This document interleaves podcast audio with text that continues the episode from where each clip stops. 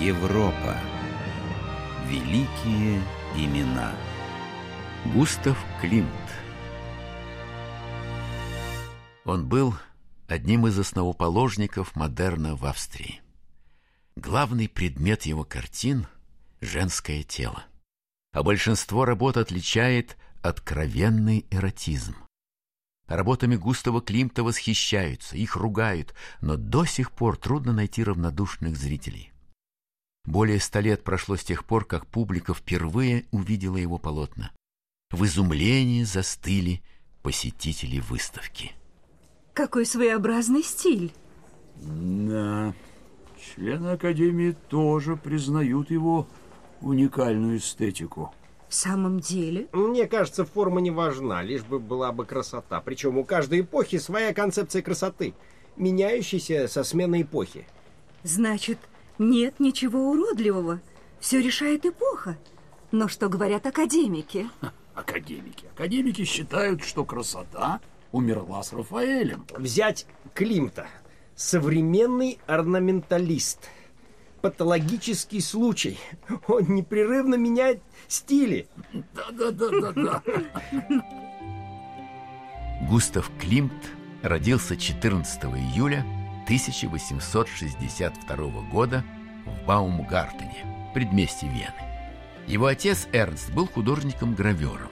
Мать Анна Климт так и не смогла реализовать свою мечту – посвятить жизнь музыке. В семье было семеро детей, три мальчика и четыре девочки. Густав с детства проявлял способности к живописи. В 1876 году, блестяще сдав вступительные экзамены, он поступает в Венское художественно-ремесленное училище при Австрийском музее искусства и промышленности. Его специализацией стала архитектурная живопись. В этот период он делает репродукции с фотографий, расписывает архитектурные объекты. Тогда он выполнил фрески для театра, изображения для Музея истории искусств, роспись потолков из венских дворцов. Ранние работы художника выполнены в натуралистическом стиле. Однако вскоре Климт вырабатывает свой стиль, отличающий его от любого другого художника. Определенную роль в этом становлении играет путешествие, во время которого Густав посетил Мюнхен и Венецию. Взгляните на это зеркало. Как вы думаете, в чем его назначение? Ну, поправить шляпу, галстук. Но все это, позвольте напомнить, орнамент. А в чем назначение позолоченной рамы? М, Я не знаю. Может, для красоты? Я вам скажу. Дать бессмысленную работу ремесленнику. Так именно об этом я и говорю. Рама бесполезна, поэтому невыразительна. Зеркало полезно, значит функционально. Следовательно, выразительно и красиво. А что орнаментально, бесполезно и уродливо. Творчество молодого художника раздражало академиков, приученных чтить традиционную манеру живописи. С 1892 года, после смерти отца, Густав вынужден содержать семью. Тяжелая жизненная ситуация укрепила индивидуальный стиль Климта, окончательно сформировав его. Экспрессионизм в его творчестве активно развивается в 90-е годы XIX века. В этот период художник становится основателем и активным участником объединения «Сецессиона» в Вене. Его целью было устройство выставок для молодых художников, пишущих в необычном стиле. Ведь Климт считал, Если ты не можешь твоими делами и твоим искусством понравиться всем, понравься немногим. Нравится многим – зло. Эти слова художник выгравировал на картине «Голая правда». Она предстала перед зрителями в виде обнаженной рыжеволосой женщины с зеркалом истины в руке. Климт постоянно бросал вызов обществу, даже, говоря современным языком, выполняя государственный заказ. В 1894 году Министерство культуры поручило художнику создать три полотна – юриспруденция, медицина и философия для Венского университета. Но профессура не поняла творческих изысканий художника, его аллегории. Это мое видение аллегории. Называйте как хотите. Но, но вся эта нагота... О чем вы думали? История искусства – это история наготы. Хорошо, хорошо. Но ведь существуют правила. Правила представления. И вам они известны. И вы знаете, что можно показывать, а что нет. Их необходимо нарушить все до единого. Вы видели форму? Это мифическая основательница медицины. Так это цикл жизни и смерти. Но вы ничего не сказали. Я художник, а не чертов критик.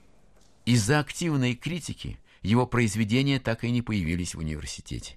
Государственных заказов художник больше никогда не выполнял. Вас ждут неприятности. Ваши картины отвергнуты.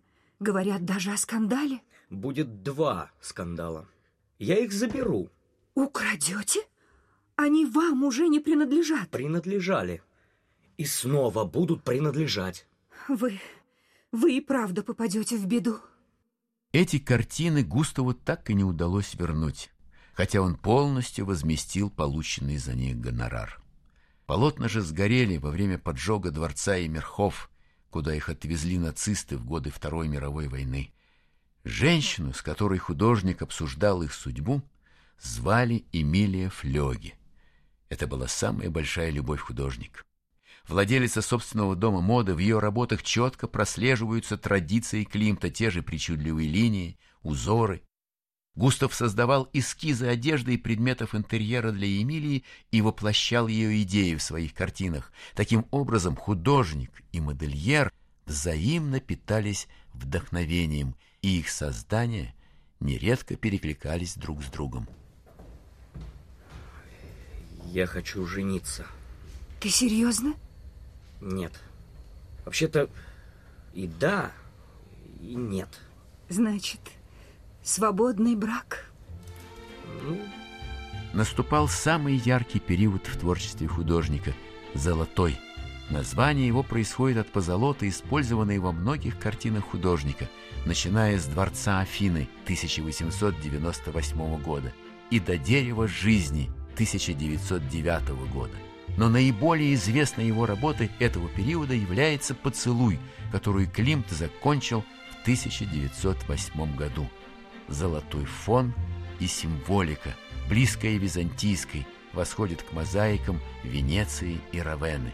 Их Климт увидел во время путешествия по Италии, но настоящим шедевром стал официально заказанный Фердинандом Бауром портрет жены, которой было в то время 26 лет. Позже картина стала называться «Золотая Адель». Роман между Аделью Блох-Баур и Густавом Климтом возник почти сразу во время написания первого портрета. Хозяина интересовала охота, и он часто уезжал в свой замок недалеко от Праги. В это время Адель позировала Климту для будущих картин.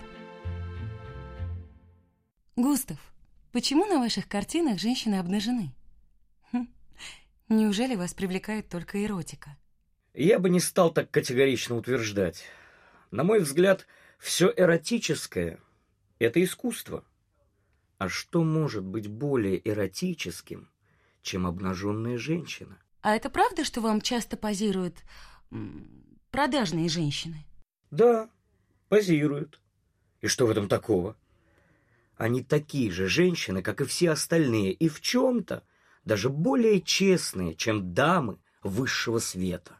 Под кистью талантливого мастера обыкновенные натурщицы и знатные дамы превращались в таинственных, обольстительных красавиц, открыто выражающих свою чувственность.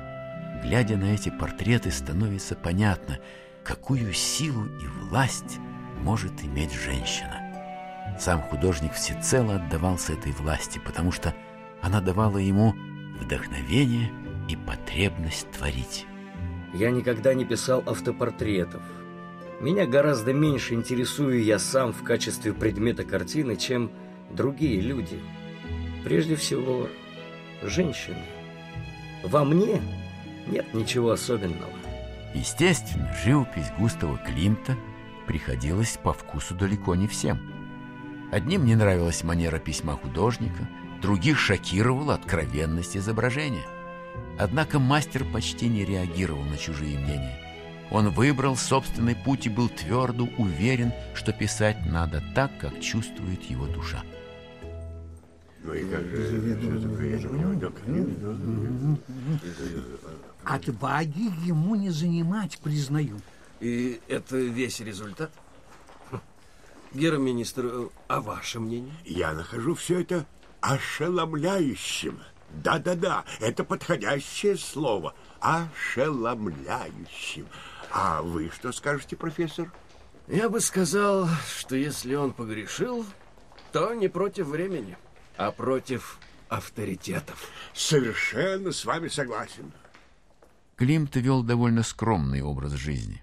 Он работал в собственном доме и посвящал все время живописи. Если погода хорошая, я иду в соседний лес. Там я пишу небольшой пейзаж. Буковый лес с несколькими хвойными деревьями.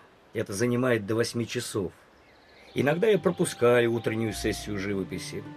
И взамен изучаю мои японские книги под открытым небом. Густав был достаточно знаменит для того, чтобы выполнять много частных заказов. Он был один из тех редких художников, который мог выбирать заказы по-настоящему интересные для него самого. Климт очень мало писал о своем видении искусства или своих методах. Он не вел дневника, а лишь посылал Эмилии Флёге открытки. В сочинении «Комментарий» на несуществующий автопортрет он утверждал – я художник, пишущий день за днем с утра до ночи. Кто хочет что-нибудь обо мне знать, должен внимательно рассмотреть мои картины. В картинах Климта сочетаются две противоборствующие силы. С одной стороны, это жажда абсолютной свободы в изображении предметов, что приводит к игре орнаментальных форм. Эти работы в действительности являются символичными, и их надо рассматривать в контексте символизма как выражение недостижимого мира, стоящего над временем и реальностью. С другой стороны, это сила восприятия природы, влияние которой смягчает пышность орнаментальности в его картинах. Умер Густав Климт 6 февраля 1918 года в Вене от пневмонии, развившейся на фоне перенесенного инсульта, и был похоронен на Хитценском кладбище. Множество его картин так и остались незаконченными.